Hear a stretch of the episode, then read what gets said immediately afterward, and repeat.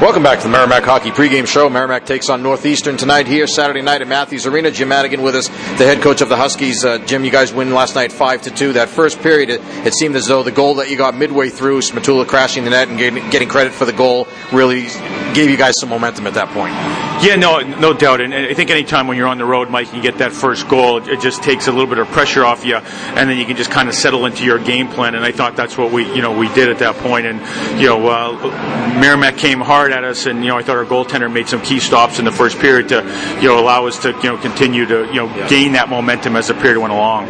Pretty long review there. I don't know, ten minutes or more. What were you guys talking about on the bench during that time?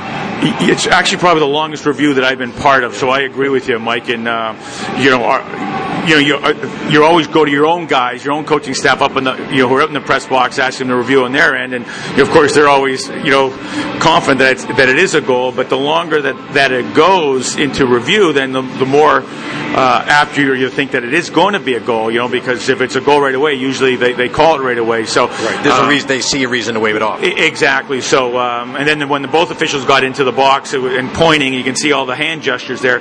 It just gives you a little you know concern and, and reason for some angst. But uh, you know, fortunate fortunate enough for us that you know the goal went our way, and then we were able to build on that. Yeah, I mean, when I see situations like that happen, especially when it's a, a first goal in a game or a goal that could break a tie or something like that, and a long review, you have to figure that. I mean, one of the one of your, one of your key jobs is going to be to, to keep your team focused. You don't. It could go either way, right? So you want them to respond the right way, whether it's a goal or not.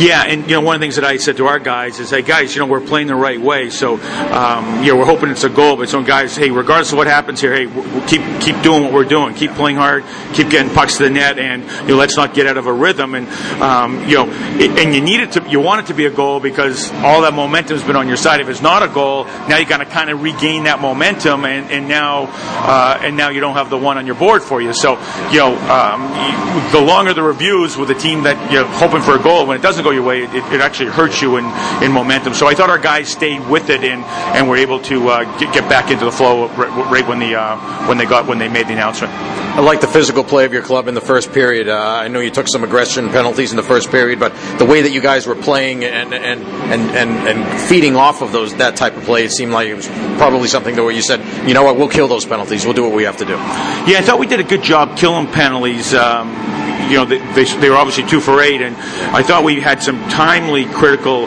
um, penalty killing opportunities when it was a five on three when the game was close and um, you know you never want to give up any power play uh, goals but uh, I, I, thought we did a good job even though hey, they were two for eight so at the end of the day they're 25 percent.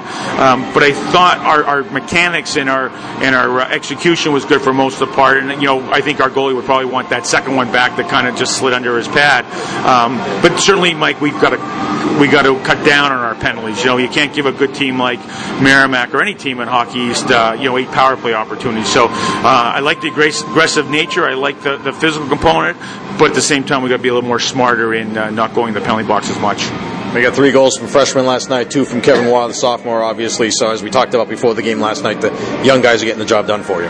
Yeah, no, they certainly are, and um, you know they're around the net. They've got some skill, but I also like you know our, our, older guys who are leading and might not have been on the scoreboard as much last night, but you know Braden Pimm, who's always in first on the forecheck and making things happen. He set up Kevin's second goal. Um, you know Cody Ferriero was around the net. You know that line had you know had uh, you know Hedges had two goals, and um, they were on the line for one of Kevin's Kevin's goals. They were on the ice, so uh, I like the you know the maturity that he brings to our to our team and our offensive group. And you know we're just you know at, at the end of the day we want to be that blue collar team, and we've got some skill, but our, our mantra is going to be a blue collar approach and just continue working every each and every shift. Well, last night had to be one of those games where where you won the game and you're happy, obviously, with the win, and but yet some teachable things that you can talk about after the game. So, what's the focus going into tonight's game? Yeah, there's always teachable moments, yeah. as you know, Mike, and you've been around this game as long as uh, all of us, and because uh, we're all striving for perfection, right, in every game, and you're never going to reach perfection. But if you strive for it and you come one step below, then you're reaching excellence, and that's a, a model that we've kind of looked at here. And you know, the, the focus here tonight is, is, we know Merrimack's coming out hungrier tonight. You know, uh, I don't think Coach you know, uh, Dennehy was pleased with his effort. You know, we, we've read some of the comments, and we know he's challenged his team, and you know, we've got to be ready and have a mindset and a mentality like this is a road game in our own building because uh, uh, they're coming hard. They're going to play gritty. They play gritty anyway, so I can't imagine any grittier than what they normally play. But I know they're going to drive the net hard. They're going to be uh, real heavy and strong on pucks, and we've got to match their intensity right from the beginning of the face-off. All right, Jim. Thanks as always. It's great to see you. Good luck tonight and the rest of the way. Mike, as always, a pleasure to be with you. Thank you. Jim Madigan with us, the head coach of the Huskies. Back with more after this, including our interview with Merrimack coach Mark Dennehy. You're listening to the Merrimack Hockey pregame show.